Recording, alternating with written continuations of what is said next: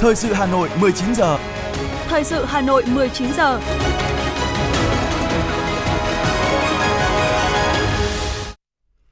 Mời quý vị các bạn nghe chương trình thời sự tối nay Chủ nhật ngày 28 tháng 5. Những nội dung chính sẽ được đề cập đến trong chương trình. Thủ tướng Chính phủ Phạm Minh Chính dâng hương tưởng niệm các anh hùng liệt sĩ tại Nghĩa trang liệt sĩ Vị Xuyên. Giá gạo Việt Nam lên mức cao nhất từ cuối tháng 4 năm 2023. Bộ Giáo dục Đào tạo, Bộ Y tế lên tiếng về việc một số trường đại học đưa môn ngữ văn vào tổ hợp xét tuyển khối ngành y. Phần tin thế giới có những tin đáng chú ý. Mỹ đạt thỏa thuận sơ bộ về nâng trần nợ công. Ùn tắc nghiêm trọng tại các sân bay Anh do sự cố hệ thống. Sau đây là nội dung chi tiết. Thưa quý vị các bạn, trong chương trình công tác tại tỉnh Hà Giang sáng nay, Thủ tướng Chính phủ Phạm Minh Chính và đoàn công tác của Chính phủ đã dâng hương tưởng niệm các anh hùng liệt sĩ tại Nghĩa trang liệt sĩ quốc gia Vị Xuyên, huyện Vị Xuyên, tỉnh Hà Giang, nơi yên nghỉ của hơn 1.870 liệt sĩ đã anh dũng chiến đấu hy sinh trong cuộc chiến bảo vệ biên giới phía Bắc. Trong không khí trang nghiêm thành kính, Thủ tướng Phạm Minh Chính và các đại biểu dâng hoa dâng hương tưởng nhớ, tri ân công ơn của các anh hùng liệt sĩ, nguyện tiếp tục nỗ lực bảo vệ vững chắc độc lập, chủ quyền thống nhất toàn vẹn lãnh thổ của Tổ quốc, xây dựng đất nước ngày một hùng cường, thịnh vượng, cuộc sống người dân ngày càng ấm no hạnh phúc ghi sổ vàng lưu niệm, Thủ tướng Phạm Minh Chính nguyện đoàn kết một lòng, tuyệt đối trung thành với Đảng, Tổ quốc và nhân dân, quyết tâm cùng toàn Đảng, toàn dân thực hiện thắng lợi công cuộc đổi mới, xây dựng và bảo vệ vững chắc Tổ quốc Việt Nam xã hội chủ nghĩa. Sáng cùng ngày, tại tỉnh Hà Tĩnh, Chủ tịch Quốc hội Vương Đình Huệ dự hội nghị công bố quy hoạch tỉnh thời kỳ 2021-2030, tầm nhìn đến năm 2050 và xúc tiến thương mại vào Hà Tĩnh. Hội nghị do Ủy ban Nhân dân tỉnh Hà Tĩnh và Bộ Kế hoạch và Đầu tư phối hợp tổ chức. Tại hội nghị, Phó Thủ tướng Chính phủ Trần Hồng Hà đã trao quyết định quy hoạch tỉnh thời kỳ 2021-2030, tầm nhìn đến năm 2050 cho lãnh đạo tỉnh Hà Tĩnh. Phát biểu khai mạc, Phó Bí thư tỉnh ủy, Chủ tịch Ủy ban nhân dân tỉnh Hà Tĩnh Võ Trọng Hải cho biết, Hà Tĩnh nằm trên trục giao thông Bắc Nam là cửa ngõ giao thương trên tuyến hành lang kinh tế Đông Tây với nhiều tiềm năng lợi thế lớn để phát triển kinh tế xã hội. Hà Tĩnh đã nỗ lực hoàn thành nhiệm vụ lập quy hoạch tỉnh thời kỳ 2021-2030, tầm nhìn đến năm 2050, là tỉnh thứ hai của cả nước được Thủ tướng Chính phủ phê duyệt quy hoạch với chủ đề Hà Tĩnh hiện thực hóa tiềm năng và khát vọng. Hội nghị cung cấp những thông tin cơ bản về quy hoạch tỉnh, giới thiệu, quảng bá tiềm năng, lợi thế, chính sách ưu đãi, các danh mục dự án ưu tiên của tỉnh tới nhà đầu tư. Thưa quý vị và các bạn, thực hiện đề án đẩy mạnh phân cấp quản lý nhà nước, ủy quyền, Hà Nội đã ra soát tổng thể những nhiệm vụ quản lý nhà nước thuộc thẩm quyền của cấp thành phố, cấp huyện, cấp xã tại các luật, nghị định, thông tư ra soát toàn bộ thủ tục hành chính thành phố đang triển khai, từ đó xác định những nhiệm vụ nào đã được thành phố phân cấp ủy quyền. Trên cơ sở đó, thành phố đã nghiên cứu đề xuất tiếp tục điều chỉnh, bổ sung quy định phân cấp cho cấp huyện đối với 9 lĩnh vực là những lĩnh vực liên quan đến vấn đề dân sinh với ít nhất 210 nhiệm vụ chính được phân cấp.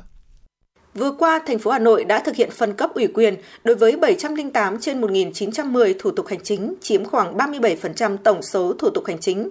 Theo Phó Chủ tịch Ủy ban nhân dân thành phố Hà Minh Hải, việc phân cấp ủy quyền bước đầu mang lại lợi ích thiết thực, giúp chính sách các quy định của pháp luật được thực hiện nhanh chóng, chính xác, rút ngắn khoảng cách giữa cơ quan hành chính nhà nước các cấp với người dân doanh nghiệp, cải thiện nâng cao chỉ số cải cách hành chính, chỉ số hài lòng của người dân tổ chức. Phó Chủ tịch Ủy ban dân thành phố Hà Minh Hải cho biết.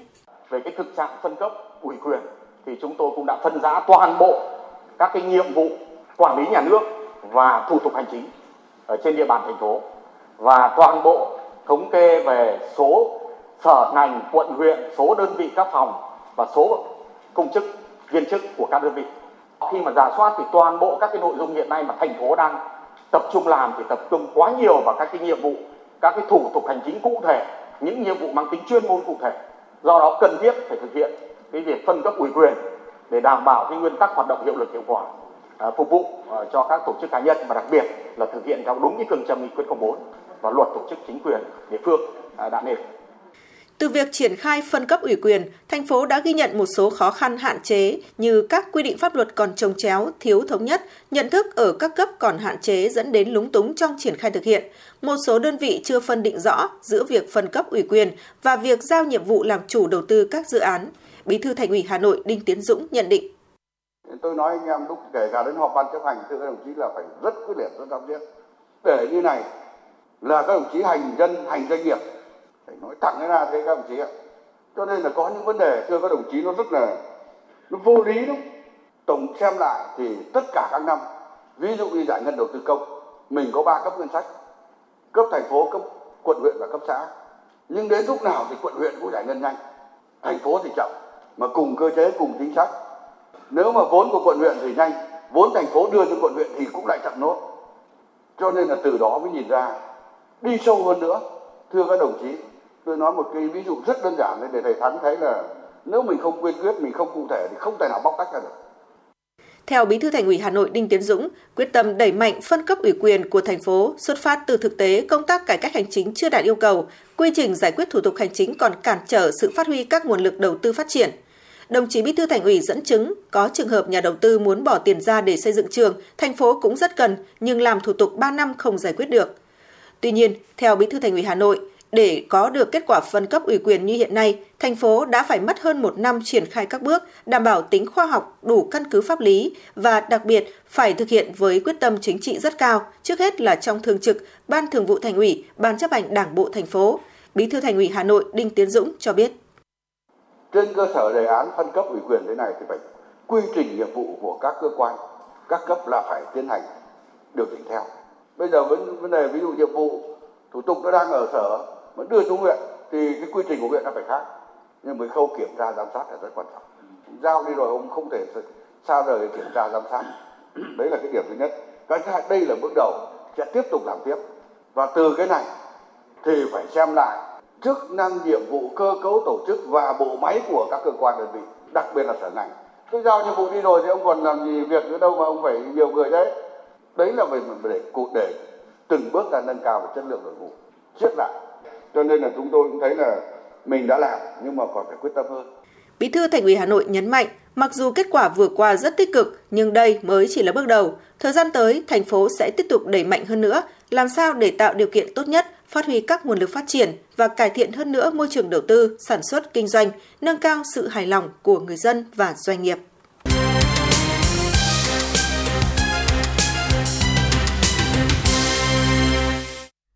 Tiếp tục là những thông tin đáng chú ý khác. Thưa quý vị, Thủ tướng Chính phủ vừa ký công điện yêu cầu các bộ ngành địa phương tiếp tục thực hiện quyết liệt hiệu quả các nhiệm vụ, giải pháp tháo gỡ khó khăn cho sản xuất kinh doanh của người dân doanh nghiệp.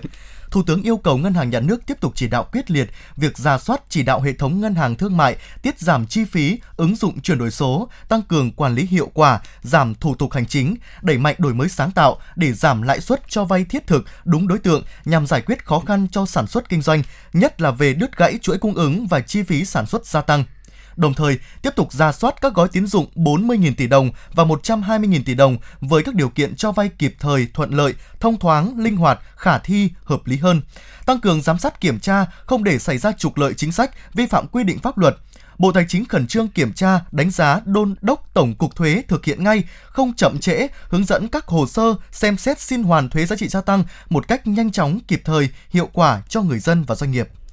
Ngay sau chỉ đạo của Thủ tướng Chính phủ về hoàn thuế giá trị gia tăng cho doanh nghiệp, người dân và các chỉ đạo của Bộ trưởng Bộ Tài chính, Tổng cục Thuế đã có công văn chỉ đạo Cục Thuế các tỉnh, thành phố đẩy mạnh giải quyết hồ sơ hoàn thuế cho doanh nghiệp và người dân. Đối với các hồ sơ hoàn thuế đang có vướng mắc, cần tổ chức đối thoại với Hiệp hội Doanh nghiệp ngay từ ngày mai đến ngày 2 tháng 6 để làm rõ vướng mắc, chủ động xử lý, giải quyết đúng quy định, tránh để tồn động kéo dài.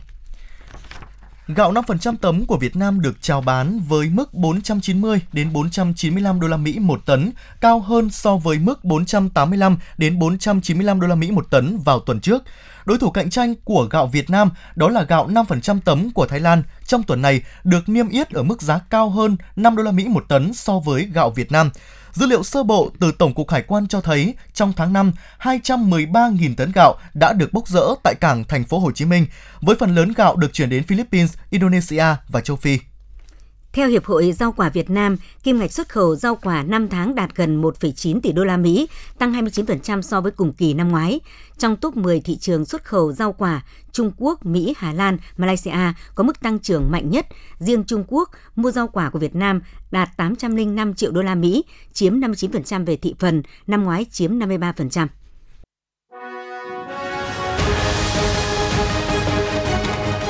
Thời sự Hà Nội, nhanh, chính xác, tương tác cao.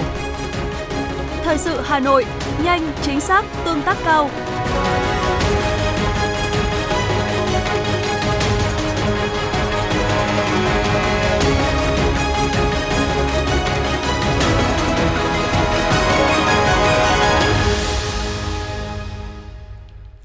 Thưa quý vị và các bạn, Bộ Giáo dục và Đào tạo vừa cập nhật thông tin từ Ban tổ chức Olympic vật lý châu Á Thái Bình Dương năm 2023. Theo đó, cả 8 học sinh của đội tuyển Việt Nam tham dự đều đạt giải, gồm 4 huy chương đồng và 4 bằng khen. Kỳ thi Olympic vật lý châu Á Thái Bình Dương năm 2023 do Mông Cổ đăng cai tổ chức từ ngày 21 đến ngày 29 tháng 5 năm 2023. Quy chế của cuộc thi, ban tổ chức, học sinh làm các bài thi lý thuyết và thực hành. Mỗi bài thi trong 300 phút 5 tiếng. Tham dự cuộc thi năm nay có 26 đội tuyển từ 25 nước và vùng lãnh thổ với 195 thí sinh. Với kết quả 100% thí sinh đoạt giải, đoàn Việt Nam là một trong 7 đoàn có 100% học sinh đạt giải. Quyết định số 436 của Thủ tướng Chính phủ ban hành kế hoạch thực hiện khung trình độ quốc gia Việt Nam đối với các trình độ của giáo dục đại học giai đoạn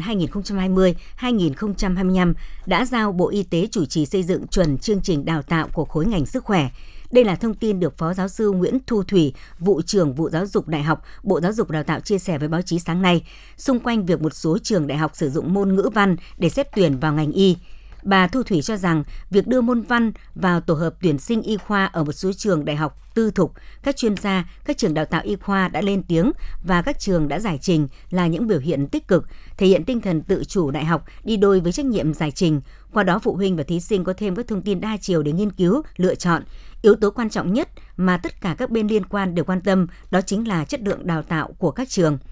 Trường nào có hình thức, cách thức tuyển sinh không phù hợp, có đầu vào tuyển sinh quá thấp thì sẽ chịu ảnh hưởng đến chính uy tín thương hiệu chất lượng đào tạo của mình và về lâu về dài chắc chắn thí sinh sẽ không lựa chọn vào học. Về việc này, Bộ Y tế có một số ý kiến. Thứ nhất, các cơ sở đào tạo cần phân tích, giải trình rõ ràng, thuyết phục về căn cứ khoa học, thực tiễn, về sự cần thiết, lý do phải đưa môn văn vào xét tuyển đào tạo đại học lĩnh vực sức khỏe. Trong đó, có dựa trên phân tích, đánh giá và đối sánh kết quả học tập của sinh viên trúng tuyển hàng năm theo đúng yêu cầu của Thông tư 08-2022 của Bộ Giáo dục Đào tạo – Thứ hai, việc xem xét cơ sở khoa học và thực tiễn của việc đưa môn văn vào xét tuyển phải được phân tích cho từng mã ngành cụ thể của lĩnh vực sức khỏe. Thứ ba, các cơ sở đào tạo cần cân nhắc đến quy định của luật khám bệnh chữa bệnh về kiểm tra đánh giá năng lực hành nghề khám bệnh chữa bệnh trước khi đề nghị cấp giấy phép hành nghề áp dụng đối với một số chức danh đặc biệt và là về nội dung và hình thức kiểm tra, trắc nghiệm để xem xét việc đưa môn văn vào tổ hợp xét tuyển. Thứ tư, cơ sở giáo dục chịu trách nhiệm toàn diện trước pháp luật và trước thực tiễn về việc chọn môn văn vào tổ hợp xét tuyển.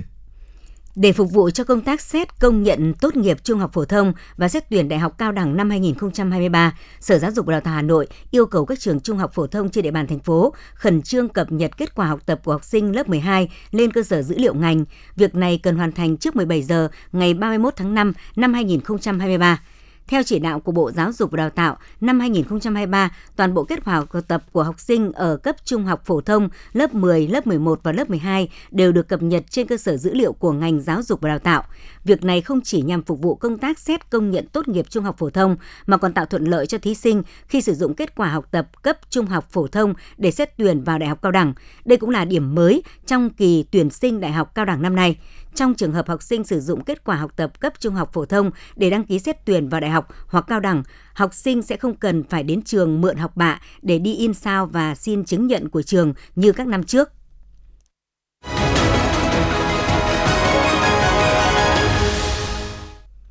Thưa quý vị các bạn, những mất mát về con người và thiệt hại vật chất do tai nạn lao động, bệnh nghề nghiệp đã và đang gây ra những nỗi đau tinh thần và thể xác cho biết bao gia đình. Trong khi đó, một bộ phận người sử dụng lao động vẫn chưa nhận thức và quan tâm đầu tư đúng mức, kiến thức, kỹ năng làm việc an toàn và tác phong công nghiệp còn hạn chế, do đó vấn đề nâng cao ý thức và kiến thức về an toàn vệ sinh lao động đến người sử dụng lao động và người lao động là điều đang đặt ra cấp thiết hiện nay. Tình trạng mất an toàn lao động diễn ra ở nhiều ngành nghề, lĩnh vực khác nhau, trong đó đặc biệt là lĩnh vực xây dựng, kim khí, vân vân. Nguyên nhân của tai nạn lao động chủ yếu vẫn là do vi phạm các tiêu chuẩn, quy phạm kỹ thuật, quy trình về an toàn lao động. Một số cơ sở, doanh nghiệp sản xuất chưa quan tâm, tập trung về công tác an toàn vệ sinh lao động đối với người lao động. Ông Tạ Văn Dưỡng, trưởng ban chính sách pháp luật, Liên đoàn Lao động thành phố Hà Nội cho biết, Theo quy định, doanh nghiệp bắt buộc phải mở sổ thống kê các tai nạn lao động từ nhỏ nhất và định kỳ báo cáo cho các cơ quan chức năng. Tuy nhiên, tại Hà Nội, với số lượng doanh nghiệp hoạt động lên tới 250.000, nhưng số báo cáo về tai nạn lao động định kỳ chỉ vài phần trăm. Thì các cái lĩnh vực về tai nạn lao động thì qua điều tra của chúng tôi thì xác định chủ yếu là lĩnh vực xây dựng, xây dựng các cái công trình và sản xuất cơ khí. Thì đây là hai lĩnh vực mà có lẽ là cái số vụ tai nạn lao động nhiều nhất và đặc biệt là cái tai nạn lao động chết người thì rơi ở hai cái đối tượng này, hai cái lĩnh vực này là nhiều. Tuy nhiên qua con số thống kê được các cơ quan chức năng thành phố ấy, thì có lẽ là chúng ta cũng thấy rằng nó cũng chưa phản ánh được cái thực trạng cái tình hình tai nạn lao động bởi chúng ta thấy thực tế cái tai nạn lao động thường bị các cái doanh nghiệp người ta che giấu thậm chí là không có cái hoạt động thống kê tai nạn lao động luôn rình rập và chẳng ai có thể đoán được chỉ cần sơ sẩy trong một tích tắc đã phải đánh đổi cả tính mạng và để lại sau lưng biết bao nỗi đớn đau.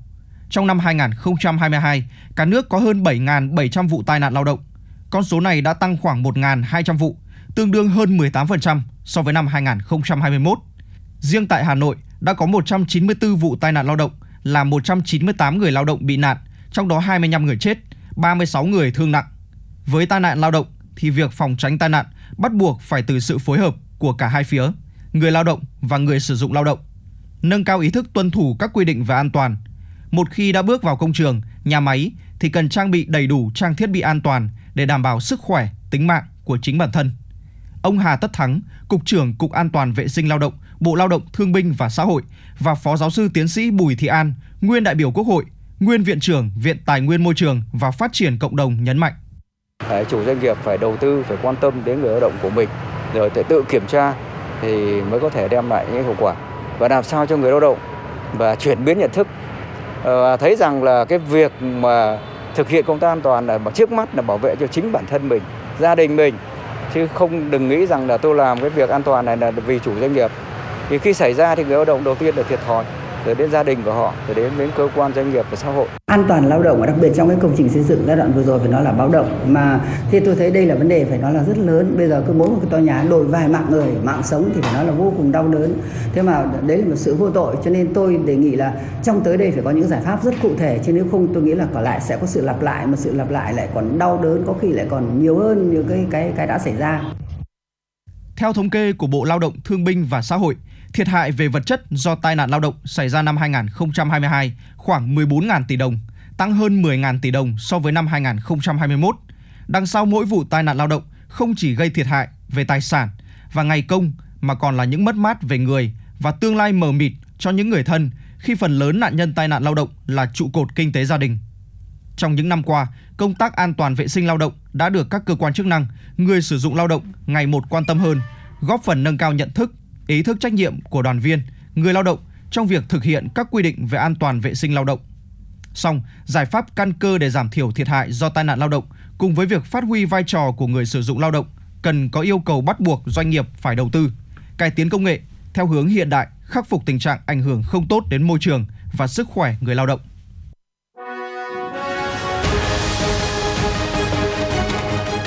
FM90 cập nhật trên mọi cung đường. FM 90 cập nhật trên mọi cung đường.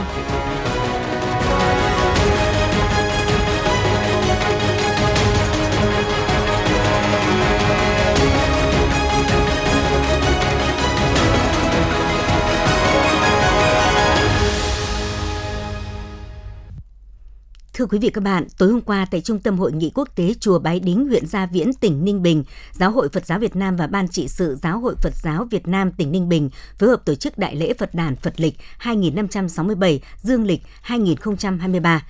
Tại buổi lễ, thông điệp Phật đàn Phật lịch 2567 và diễn văn kính mừng Phật đàn của đại diện Giáo hội Phật giáo Việt Nam nhắc nhở, trong bối cảnh nhân loại vừa trải qua đại dịch COVID-19 và chiến tranh, xung đột còn diễn biến phức tạp đây đó trên thế giới. Noi theo hạnh nguyện của Bồ Tát Thích Quảng Đức, tất cả tăng ni Phật tử hãy cùng nhau dấn thân hơn nữa trên con đường thực hành Bồ Tát hạnh mỗi tăng ni Phật tử các giới ra sức làm các thiện sự, tích cực góp phần xây dựng đất nước, kiến tạo hòa bình tự thân để kết nên một đài sen cúng dường Đức Thế Tôn trong mùa Phật đản năm nay là sự kiện được Tăng ni Phật tử Hà Nội mong đợi nhất mỗi mùa Phật đàn. Hàng nghìn người dân và Phật tử thập phương đã trang nghiêm tham dự lễ rước Phật và tắm Phật, kính mừng Đại lễ Phật đàn Phật lịch 2567 được tổ chức tại Chùa Bằng Linh Tiên Tự. Sau 2 năm bị ảnh hưởng bởi đại dịch COVID-19, năm nay chùa Bằng, Linh Tiên Tự tổ chức lễ rước Phật quy mô hơn, mang đến không khí hân hoan đối với nhân dân Phật tử, hướng lòng thành kỷ niệm ngày Đức Thế Tôn đản sinh. Tại buổi lễ, Hòa thượng Thích Bảo Nghiêm, trưởng ban trị sự Phật giáo thành phố Hà Nội tuyên đọc thông điệp Phật đàn Phật lịch 2567 của Đức Pháp chủ Giáo hội Phật giáo Việt Nam, phát huy hơn nữa truyền thống hộ quốc an dân, đồng hành cùng dân tộc Phật giáo thủ đô, nêu cao trách nhiệm và làm tròn bổn phận của mình trên tinh thần kỷ cương, trách nhiệm, đoàn kết, phát triển lễ rước Phật chính thức bắt đầu trong tiếng niệm Phật ngân vang. Lễ rước Phật đản sinh mang ý nghĩa là rước ánh sáng từ bi và trí tuệ, làm cho tâm được thanh tịnh để hiểu và yêu thương cuộc đời. Tại những tuyến đường ngõ phố đoàn rước Phật đi qua, người dân thiết trí lễ, cung đón hai bên đường trong sự thành kính và hoan hỷ kính mừng Phật đàn, nguyện cầu Phật Pháp dương minh, thế giới hòa bình, nhân dân an lạc, no ấm.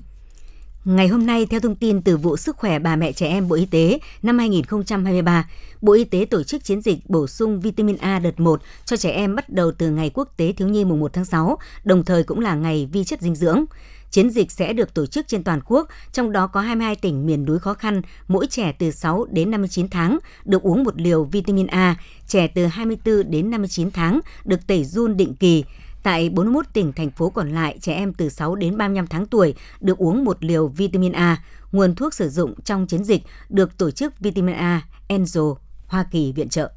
Ngày hôm nay, Bệnh viện Nhi Trung ương và các nhà tài trợ tổ chức chương trình Ngày hội của bé 2023 để tặng hàng chục ngàn phần quà cho các bệnh nhi đang điều trị tại bệnh viện. Chương trình Ngày hội của bé 2023 với 23 gian hàng hoàn toàn miễn phí và các chương trình sân khấu đặc sắc trong khuôn khổ ngày hội, tất cả bệnh nhi điều trị ngoại trú và nội trú tại bệnh viện sẽ được thưởng thức các chương trình nghệ thuật đặc sắc như ca múa nhạc, ảo thuật, trải nghiệm 23 gian hàng và được tặng quà miễn phí gồm các sản phẩm như đồ chơi, gấu bông, sách tô và bút màu, bánh kẹo, sữa tươi, các gian hàng ẩm thực, tò he, thư pháp, tết bóng nghệ thuật, chụp ảnh và in ảnh trực tiếp, cắt tóc miễn phí, vân vân. Và các khu vui chơi như tô tượng, tranh cát, câu cá, xúc muồng, ô tô điện, các trò chơi dân gian. Đặc biệt, nhà tài trợ đã trao tặng kinh phí chữa bệnh cho 20 bệnh nhi có hoàn cảnh đặc biệt khó khăn trên sân khấu và phát 500 suất ăn miễn phí cho bệnh nhi tại các khoa điều trị. Thưa quý vị các bạn, đều đặn 16 giờ 30 phút từ thứ hai đến thứ sáu, quán cơm nụ cười Sinbi cạnh bệnh viện Ca Tân Triều, Thanh Trì Hà Nội là điểm đến quen thuộc của hàng trăm người nhà, bệnh nhân ung thư, những người lao động nghèo. Mỗi buổi quán cơm nụ cười xin bi bán từ 120 đến 200 suất ăn, bao gồm 30 suất gửi vào khoa nhi của viện ca với giá 2.000 đồng, nhưng đủ dinh dưỡng gồm cơm, rau, cá, thịt, đồ tráng miệng. Thực đơn của quán cũng thay đổi từng ngày. Bài viết của Yến Chi mời quý vị và các bạn cùng nghe. Dịch quá rẻ luôn mà ngon, không được quán chỉ chắc là chỉ lấy độ 2.000 để cho mọi người phải mặc cảm chứ 2.000 nó không đáng gì. Đó là chia sẻ của cô Nguyễn Thị Cần về những suất cơm tại quán Nụ Cười Xin Bi. Mỗi suất cơm đầy đủ món, rau chất dinh dưỡng sẽ có giá từ 20 đến 30.000 đồng. Tuy nhiên, tại quán cơm của vợ chồng chị Nguyễn Trà My, những suất cơm như thế chỉ có giá 2.000 đồng, bởi vì đây là những suất cơm đặc biệt, chuyên phục vụ cho những bệnh nhân ung thư đang điều trị bệnh tại Bệnh viện ca Tân Triều, Hà Nội.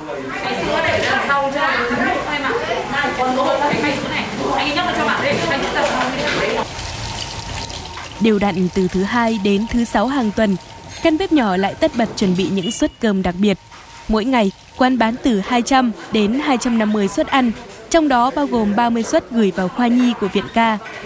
Là một khách hàng quen thuộc của quán, bác Hoàng Văn Nghiêm chia sẻ. Chúng tôi mắc phải cái canh bệnh này nó tốn nhiều kinh phí. Thì bây giờ cứ mỗi bữa như chúng tôi ăn cơm ở trong bệnh viện đấy, nào bán 4.000 suất mà ăn ở đây như vậy là hết có mấy nghìn bạc thì biết là tiết kiệm rất nhiều cho cái việc chi phí chữa bệnh của chúng tôi. Cũng là cái nguồn tinh thần động viên của chúng tôi nữa. Bệnh nhân là cũng xin cảm ơn như vậy là nhà từ thiện ở đây. Bên cạnh những suất cơm 2.000 những thân quần áo không đồng những món quà sau bữa ăn nơi đây còn có cả những lời thăm hỏi động viên chia sẻ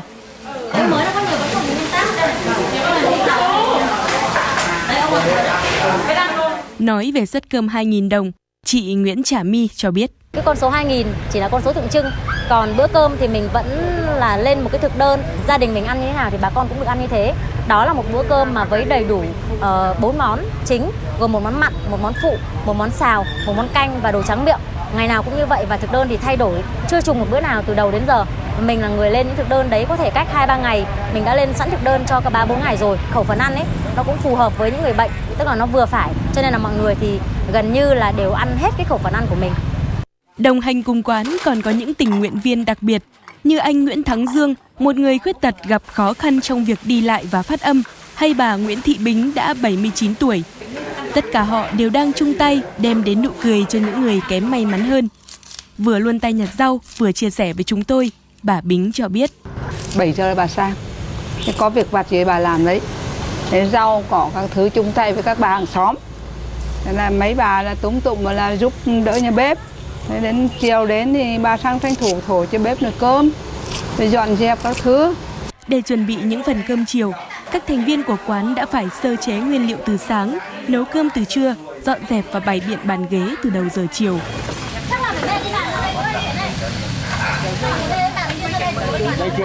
Tất cả các thực phẩm, gạo, rau, thịt của quán thì đảm bảo an toàn và có thương hiệu do các nhà hảo tâm ủng hộ. Thực đơn mỗi ngày đều khác nhau và không có đồ thừa để đến ngày hôm sau. Kết thúc buổi phát cơm vào lúc trời chập tối, mọi người đã thấm mệt nhưng vẫn nở nụ cười tươi. Hôm nay, quán không thừa một suất cơm nào.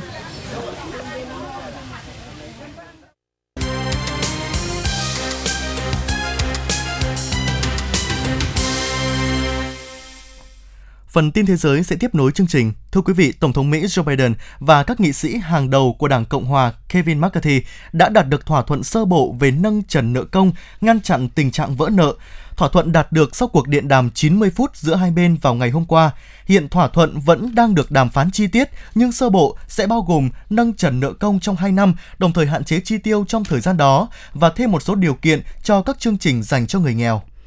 Các điểm bỏ phiếu đã mở cửa từ 8 giờ sáng nay theo giờ địa phương trên khắp Thổ Nhĩ Kỳ để cử tri tham gia vòng 2 của cuộc bầu cử tổng thống quan trọng sẽ quyết định người đảm nhận vị trí tổng thống của đất nước trong nhiệm kỳ 5 năm tiếp theo. Được biết, có hơn 64 triệu cử tri có quyền tham gia bỏ phiếu trong vòng bầu cử lần này để lựa chọn người lãnh đạo Thổ Nhĩ Kỳ, cũng như cách thức quản lý và định hướng phát triển của đất nước trong những năm tới.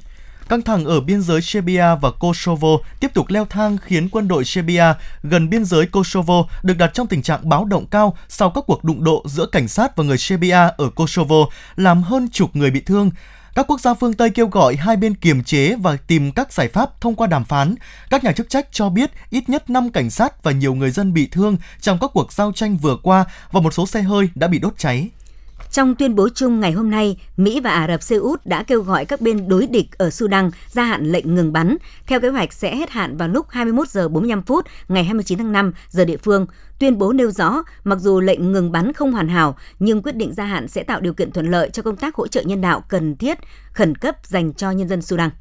Nhờ giá cổ phiếu tăng mạnh từ đầu năm, Apple đã gần chạm tới cột mốc lịch sử với vốn hóa 3.000 tỷ đô la Mỹ. Tính từ đầu năm, cổ phiếu Apple đã tăng 39% lên mức 174 đô la Mỹ trên một cổ phiếu. Vốn hóa thị trường đã vượt 2.700 tỷ đô la Mỹ và cách không xa mức vốn hóa kỷ lục 2.900 tỷ đô la Mỹ đã xác lập trong tháng 1 năm 2022. Nếu cổ phiếu tăng thêm 10%, Apple sẽ trở thành công ty đầu tiên cán mốc vốn hóa 3.000 tỷ đô la Mỹ. Ùn tắc lớn đã xảy ra tại các sân bay của Vương quốc Anh do sự cố hệ thống toàn quốc ảnh hưởng đến các cổng kiểm soát biên giới tự động, quét hộ chiếu của khách đến. Các hình ảnh trên mạng xã hội cho thấy những hàng dài người chờ đợi nhiều giờ liền ở các sân bay Heathrow và Gatwick của thủ đô London. Tình trạng này xảy ra vào đúng thời điểm đi lại nhộn nhịp vì hiện là kỳ nghỉ mùa xuân và là thời điểm nghỉ giữa kỳ của các trường học. Bộ Nội vụ Anh đang liên hệ với các cơ quan hàng không sân bay và các hãng hàng không để giảm thiểu sự gián đoạn của hành khách người đàn ông mở cửa thoát hiểm máy bay của hãng hàng không Asian Airlines hôm 26 tháng 5 vừa qua có nguy cơ đối mặt với mức án 10 năm tù do vi phạm luật an toàn hàng không. Cảnh sát Hàn Quốc đang đề nghị mức án trên, viện dẫn mức độ nghiêm trọng của trường hợp này và nguy cơ đối với chuyến bay. Trước đó, ông Lee, 33 tuổi, đã bất ngờ mở cửa thoát hiểm khi chiếc máy bay chở ông cùng 193 người khác đang ở độ cao 213 mét và chuẩn bị hạ cánh xuống sân bay quốc tế Daegu. Vụ việc đã khiến 12 người gặp triệu chứng khó thở và một số người phải nhập viện sau đó. Rất may, chuyến bay đã hạ cánh an toàn.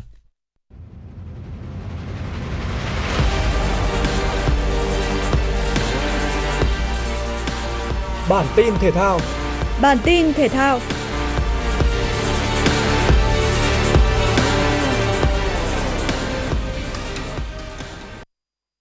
sau khi đại kình địch Bayern Munich sẩy chân ở lượt trước. Borussia Dortmund giành được ngôi đầu với khoảng cách 2 điểm khi bước vào vòng đấu cuối cùng Bundesliga gặp Mainz 05. Hơn 80.000 khán giả đã lấp đầy sân Signal Iduna Park để mong chờ đội bóng vàng đen đăng quang sau 10 năm. Tuy nhiên, các cầu thủ Dortmund đã mắc những sai lầm không thể sửa chữa ở trận đấu cực kỳ quan trọng này. Hàng thủ lỏng lẻo đến mức khó tin, khiến đội chủ nhà nhận hai bàn thua chỉ sau 24 phút. Những thay đổi và cố gắng của thầy trò huấn luyện viên Edin Terzic trong hiệp 2 mang lại cho họ bàn rút ngắn cách biệt ở phút 69 nhờ công tiền vệ Guerrero. Và tới phút 90 cộng 6, trung vệ Suler ghi tên mình lên bảng điện tử. Song bàn thắng quá muộn màng đó chỉ giúp Borussia Dortmund tránh khỏi thất bại chứ không thể tự định đoạt trước vô địch. Trong trận đấu cùng giờ, ngược lại với Dortmund, Bayern Munich nhập cuộc rất tốt dù phải chịu nhiều áp lực và làm khách trên sân của Cologne. Ngay phút thứ 8, Kingsley Coman, tiền vệ người Pháp luôn ghi những bàn thắng quan trọng cho Bayern, lại lên tiếng. Nhận bàn thua sớm, nhưng các cầu thủ Cologne không buông xuôi, dù họ đã hết mục tiêu. Thậm chí, câu lạc bộ chủ nhà còn rất quyết tâm như muốn hạ bệ hùng xám xứ Bavaria sau 10 năm liên tiếp thống trị Bundesliga. Và Cologne đã gỡ hòa 1-1 sau khi được hưởng một quả phạt đền ở phút 81. Cập nhật về điểm số lúc này, đội quân của huấn luyện viên Thomas Tuchel lại tụt xuống xếp thứ hai. Hy vọng lại sáng lên với cổ động viên Dortmund. Tuy nhiên, đẳng cấp và bản lĩnh của Bayern Munich đã được thể hiện trong thời điểm cuối trận. Jamal Musiala với cú sút đẹp mắt ở phút 89 đã ấn định chiến thắng nghẹt thở 2-1 cho Bayern. Như vậy kết thúc 34 vòng đấu, cả Bayern Munich và Borussia Dortmund cùng được 71 điểm nhưng Hùng Sám đã giành đĩa bạc nước Đức lần thứ 11 liên tiếp do ơn hiệu số bàn thắng thua. Dự báo thời tiết khu vực trung tâm thành phố Hà Nội, mây thay đổi, đêm có mưa vài nơi, ngày nắng nóng, gió đông nam cấp 2, nhiệt độ từ 26 đến 36 độ C. Quý vị và các bạn vừa nghe chương trình thời sự của Đài Phát thanh và Truyền hình Hà Nội, chỉ đạo nội dung Nguyễn Kim Khiêm, chỉ đạo sản xuất Nguyễn Tiến Dũng, tổ chức sản xuất Quang Hưng, đạo diễn Kim Oanh, các phát thanh viên Võ Nam Thanh Hiền cùng kỹ thuật viên Duy Anh thực hiện. Hẹn gặp lại quý vị và các bạn trong các chương trình thời sự sau.